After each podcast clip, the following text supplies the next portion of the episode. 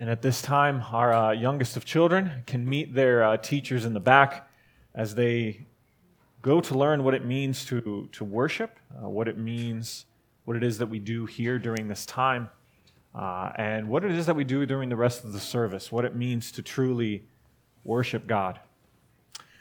For the rest of you, you can turn in your Bibles to Matthew chapter 16. Matthew chapter 16, we're continuing our series in Matthew where we declare and cry out, Your kingdom come. Matthew chapter 16, starting in verse 13. Hear now God's word for his church. Now, when Jesus came to the district of Caesarea Philippi, he asked his disciples, Who do people say that the Son of Man is? And they said, Some say John the Baptist Others say Elijah, and others Jeremiah or one of the prophets. He said to them, But who do you say that I am? Simon Peter replied, You are the Christ, the Son of the living God.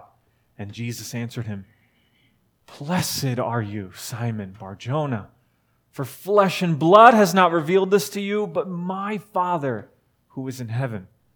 And I tell you, you are Peter and on this rock I will build my church, and the gates of hell shall not prevail against it.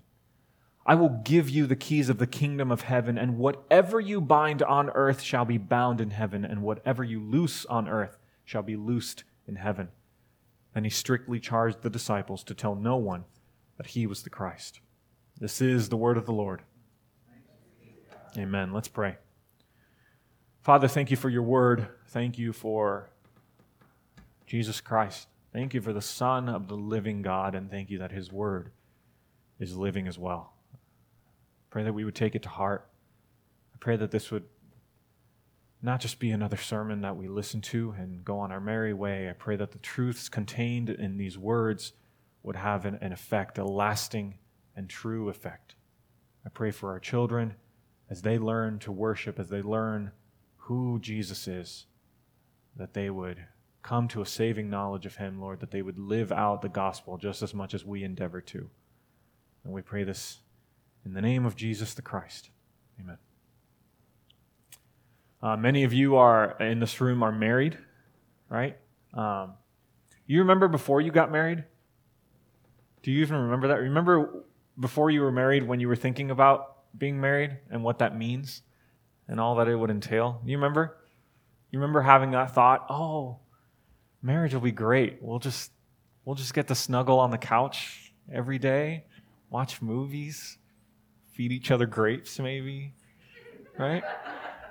Oh, it'll be so fun to raise kids together, right? We won't make any of the mistakes our parents made, and we'll be on the same page on every issue. You remember having those thoughts? Yeah? But just a few months in, you discover there's a wrong way to load the dishwasher. And, and you might find that you chew too loudly. And you find out that you have to decide what you're going to eat for dinner every single day. Marriage is great. It really is. Because by God's grace, God makes two sinners able to love one another well. But it's not always great for the reasons that we think it's going to be great. When we said those wedding vows, we meant them sincerely. But in another sense, we had no idea what we were agreeing to. Think about all that's happened since your wedding day. The disciples are kind of like a naive fiance, right? They're, they're not stupid, but they're also not fully understanding of what it means to follow Christ even Peter this morning makes an astounding declaration, but he doesn't quite understand the weight of what he's just said. So this, mo- this morning, we're going to look at this wedding. We're going to look at the groom, then the bride, and then the purpose of the union. To put it in other words, we're going to look at the identity of the Christ, the foundation of his church, and then the mission of the kingdom. So, first, the identity of the Christ. Uh, if you look at verses 13 and 14, Jesus understands that there are misconceptions out there about him, so he asks, Who do people say that the Son of Man is? Some of them said, well, uh, there's John the Baptist, there's Elijah, there's Jeremiah, lots of options out there. And before you look at that and go, that's weird, why would people think Jesus is like these people? Well, uh, in the last verses of the Old Testament, the Old Testament concludes with these verses in Malachi chapter 4. And we see that there would be another Elijah, right? I will send you Elijah the prophet, and he will turn the hearts of fathers to their children and the hearts of children to their fathers. Does that sound like something Jesus has done? Yeah, pretty similar. Then there's uh, Jeremiah. He was hated for his message. Sound like Jesus? It's not difficult to see why, why some people thought that Jesus might be the second coming of one of these prophets, right? And to most, for most, to even be mentioned in the same breath as some of these prophets would be a, an honor beyond words. But Jesus hints that even these men aren't quite enough with his next question in verse 15. Verse 15, Jesus asks, But who do you say that I am? These men aren't, I mean, that's great, that's good, it's close, I guess, but it's not quite enough. Who do you say that I am? Peter, the spokesman, the first one to talk, right? You are the Christ, Son of the living God. And we would say, hopefully a little more enthusiastically, we would say amen, right? Like a groom saying his wedding vows, we, like Peter, aren't always aware of the full extent of, of what is contained in these words, right? Peter confesses Jesus is the Christ, but what would Peter do just a few verses later? For those of you who have your Bibles, what would he do? He would rebuke Jesus, right? Jesus would say, I'm going to have to suffer and die, and Peter would say, How dare you say that? Peter had an image of what the Christ is, he had a picture of who Jesus should be. But the real Jesus didn't match up to what Peter had in his mind. Peter would later even deny Jesus, right? But let's give credit where credit is due. Peter does understand this. Jesus isn't just some other prophet, he's not even first among equals. He's something greater, right? He's something more. No comparison will really do, um, but imagine someone asked you if you knew who Tom Brady was, and your answer was, he plays football, right? Right? Or, uh, or if someone asked you who George Washington was, and you said, wasn't he in politics? Right? Saying that Jesus is a prophet is like, you're not wrong. Technically, Tom Brady is a football player. George Washington was in politics, I guess. But there's so much more. You, you're not quite capturing what and who Jesus is. Jesus isn't only a prophet, he is, as Peter confessed, the Son of the living God. What does that mean? And what does that not mean? Uh, it means that Jesus is the prophet that all other prophets pointed to. He, he's the one who would deliver the word of God just like a prophet, but in a different way. He would deliver the word of God in a way that actually allows its hearers to obey. Something that even the greatest prophets could not do. Jeremiah, Isaiah, John the Baptist, Elijah, they could not force, they could not make it so that the people listening to their message could obey. Jesus can. That's the good news of the gospel. Jesus being the Christ means he is king who reigns in perfect justice and goodness over all creation for all time. Jesus is the one who fulfills all our hopes, all our longings, all our deepest and, and truest desires. Because he made us, he knows how we function best, and he is coming to make right everything that has gone wrong. This is what it means for Jesus to be the Christ, the Son of the living God. So we confess not only with our words, but with our lives, the groom, the identity of the Christ. But how do we come to do that? How do we come to see what others don't? How do we believe what others don't? We look at the bride, the foundation of the church. Uh, there's a lot in these verses. I'll just say that. This is going to be the longest point, so stick with me. I'm saying that so you can be prepared. Stick with me because there's a lot in here, but we have to lay a foundation. In verse 17, Jesus responds to Peter's statement and says, Blessed are you, Simon Barjona. Flesh and blood has not revealed this to you, but my Father who is in heaven. To get the full effect of what's happening here, I've actually retranslated, as you can see. Bar Jonah means son of Jonah. And that's not just a detail, it's, it's meant to have you hear that differently. So, so pull up that last slide. Here's, here's what that looks like now. Blessed are you, Simon, whose father is Jonah, because your human father did not reveal this to you, but my father. He's using his own name to show him where he got this revelation. Where did he get this? Is it because he witnessed miracles? No. Is it because he was following Jesus with all of his heart? No. It's because the Father has chosen to reveal who Jesus is. That is the foundation of the church. And so, just as Jesus is the Son of God, so Peter is a Son of God as he confesses Jesus Christ and is united to him. And so, we are sons and daughters of the King. This is the foundation of the church. We can't convince others of who Jesus is with, uh, with charm or even convincing arguments or even holy lives. We can't do it. God the Father must reveal who his Son is. That's comforting. That's empowering. That, that relieves me of the burden of feeling like it's up to me to convince others of the truth that I know. It's encouraging and it's strengthening. But Jesus goes further. Jesus says in verse 18, And I tell you, Peter, you are Peter, and on this rock I will build my church. Pages and pages and pages of ink have been spilled over this issue. The question being, what is the rock? I won't bore you with the details. I will let you know there are two major options. It's either Peter or what he says. Either Peter himself is the rock or it's what he says. Again, I won't bore you with the details. If you look at the grammar, if you're looking at what the words actually say, it's obvious. It's Peter. It has to be. Here's the issue with that. Here's why people look somewhere else, though. Here's why people are tempted to say, no, it can't be Peter. It has to be what he says. You know Peter, right? You, have read about Peter, some of the things he's done and, and said, right? Peter, who in just a few verses would rebuke Jesus for saying that he had to suffer. Peter, who just a few chapters later would say, I didn't know Jesus. Peter, who would later be rebuked by Paul for essentially living a double life between the Jews and the Gentiles. This is the rock.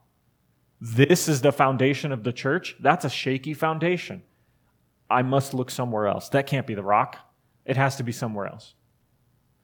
See, you, you see why people go somewhere else? Yeah, that makes sense, right? Until you look at the rest of the verse. Verse 18. And I tell you, you are Peter, and on this rock I will build my church. I, Jesus says, will build my church. I will build my church. That's not an issue anymore. Sure, Peter's a shaky foundation, but I'm looking to the builder. I'm looking to Jesus Christ. Paul himself backs up this reading of these verses. Look at Ephesians chapter 2. You know Ephesians chapter 2 because uh, of the for by grace are you saved through faith, and this is not of yourselves verse. Just a few verses later, Paul talks to the church and he says, Remember, you are fellow citizens with the saints and members of the household of God household of God church. The church is built on the foundation. Of course, it's built on the foundation of Jesus. Of course, it is. Nobody here is saying that Jesus is not the foundation of the church. But Scripture and Jesus himself is also saying that he has built his foundation of the church on the apostles and the prophets.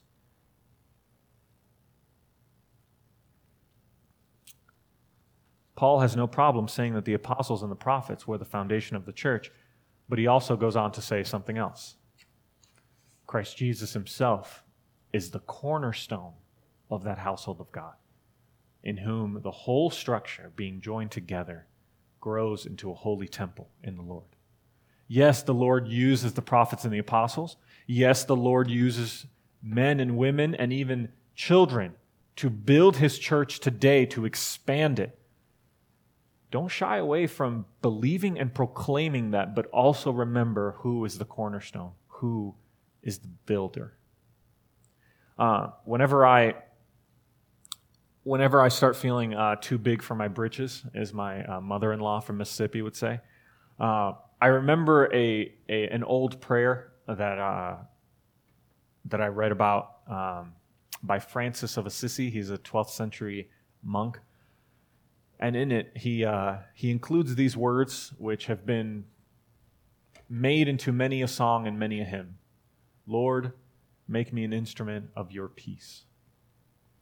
And as I started thinking about that, I started thinking about what we are as this church. We are an instrument.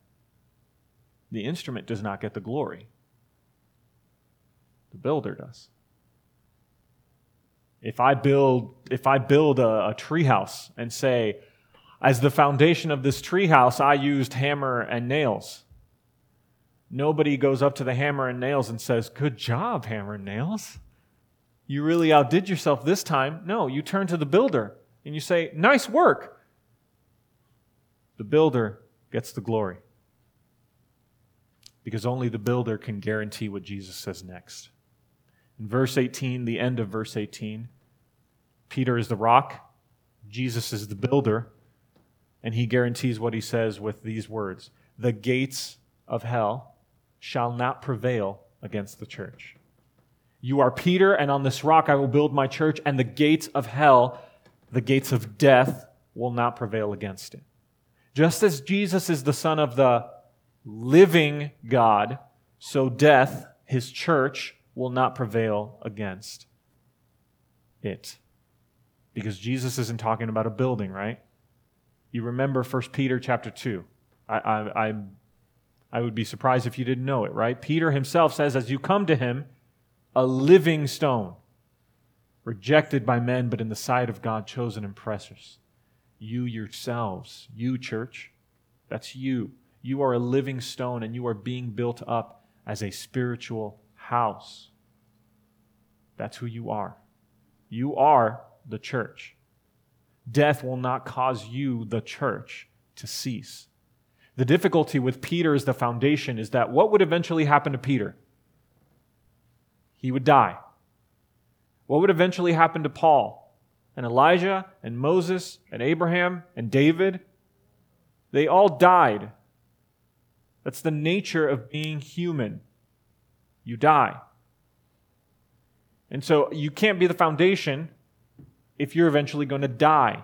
You can't be the solid foundation if you die.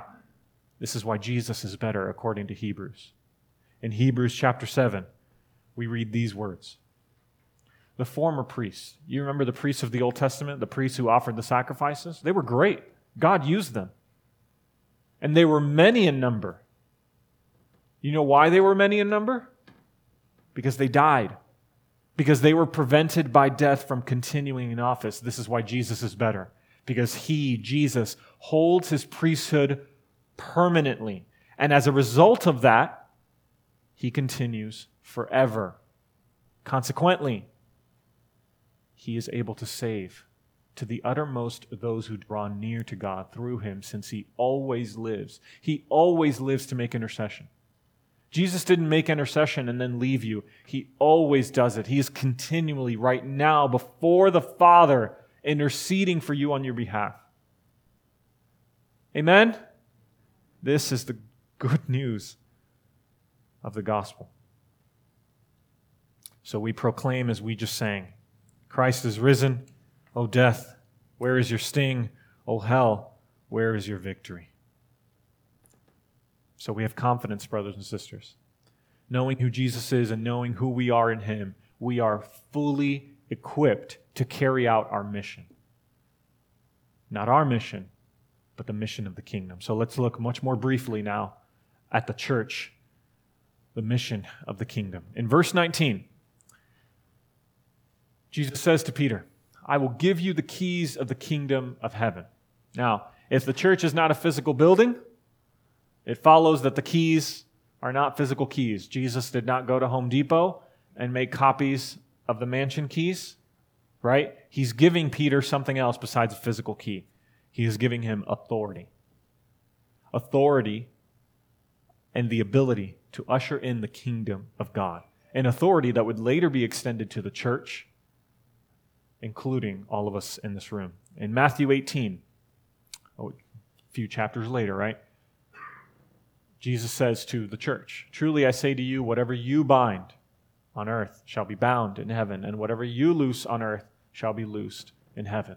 The authority to Peter is extended. So, yes, we're reading about the authority extended to Peter, but you need to read this with yourself in mind. Now, if when you hear the phrase kingdom of heaven, you think of a place in the sky, then you might imagine Peter picturing, uh, you might imagine Peter standing at the gates of heaven, right? Deciding who gets in and who's out. Right? However, if you keep in mind the picture that Scripture paints of what the kingdom of heaven entails, we realize it's something a little closer to home. The kingdom of God, the kingdom of heaven, is wherever God is king. It's like in, uh, in one of the stories of, of the Norse uh, god, lowercase g, Thor. You've heard of Thor, probably. Uh, when his sister reappears after a long, long absence, he realizes how, how powerful she is. She defeats an entire army of his men by herself. His hammer, which is supposed to be indestructible, she crushes with one hand. And so he starts fretting. He starts talking to his father Father, what am I going to do? I, I can't defeat her. So his father gives him some advice, and, and then he says, Well, it doesn't matter. It's too late, anyways. She's already taken Asgard, their home. And his father responds, in my opinion, brilliantly, in a way that should resemble the way that we think about the kingdom of God. He says this Asgard is not a place, never was. Asgard is where our people stand. Asgard is not a place, it never was. Asgard is where our people stand. And in the stories, they go on to make somewhere else the new Asgard. And so I wonder if that's how we think about the kingdom of God, the kingdom of heaven. It's not a place up there, it's wherever God is king. So we have the keys of the kingdom to open up the kingdom, to spread it, to expand the reign of Jesus and the beauty of heaven to here on earth. Remember what we learned in Matthew chapter 12, which equips you for exactly what Jesus is talking about here. In Matthew chapter 12, uh, Jesus was accused of casting out demons because uh, he was working for Satan. You remember? And here was, here was his response. Uh, can you go back one? Sorry. If it is by the Spirit of God that I cast out demons, then the kingdom of God has come upon you, right? The kingdom of God is here. How do you know that? Well, how can someone enter a strong man's house and plunder his goods unless he first binds the strong man. Then he may plunder his house. How can you invade Satan's house? How can you invade earth and cast out demons if he's not first bound? Christian, do you, do you hear what's happening here? The kingdom of God is in this era where Satan is bound. Satan has no power over you. The gates of hell, the gates of Hades, the gates of death will not prevail against the church. And so that allows you to go forth in your mission to bring about the kingdom of God with full confidence, knowing that Satan is bound. So we have to ask ourselves, what does that, what does that look like? What does it look like to bring about the kingdom of God? Well, it does not look like it being all up to you. The Almighty God of the universe, the Son of the living God, does not need Randy Lozano to bring about his church. You can say amen to that. I won't be offended. Right? It does not mean that every conversation we have or everything we do has to be about the Bible or salvation.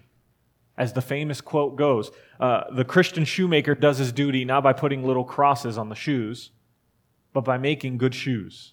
Everything we do, if Jesus is king, what is he king over? Everything. He is king over shoemaking.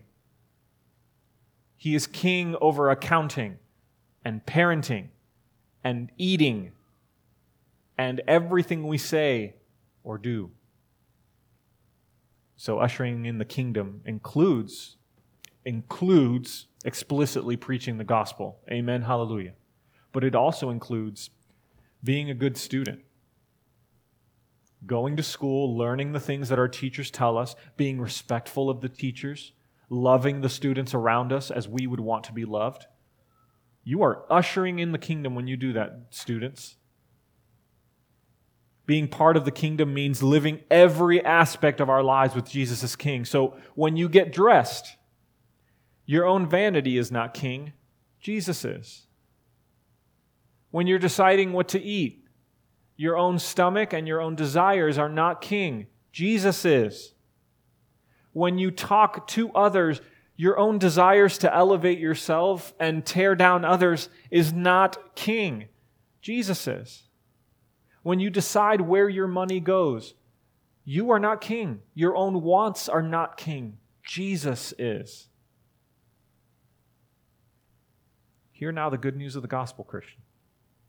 Jesus is a good king.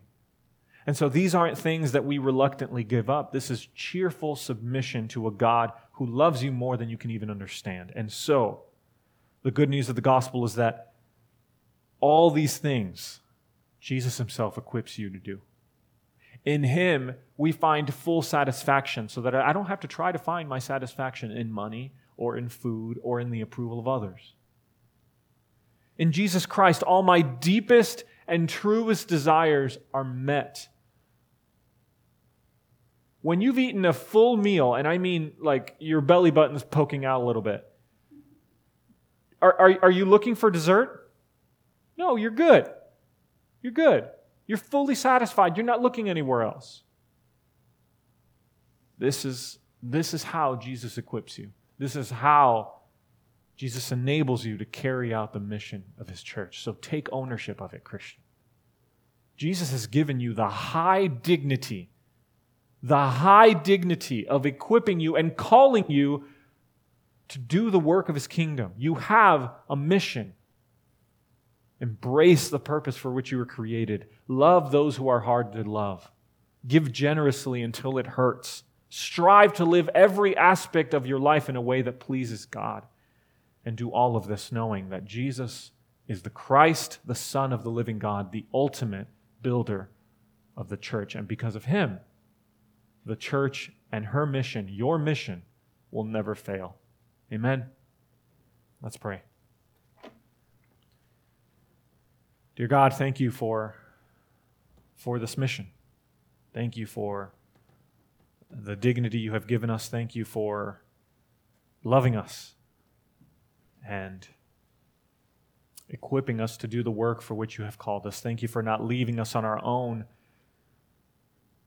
Thank you that it is so comforting that you are the builder, you are the Christ, you are the husband of the church. Thank you for loving us so much. May we never doubt how much you love us, especially as we come to this table. And we pray this in the name of Christ, the Son of the living God. Amen.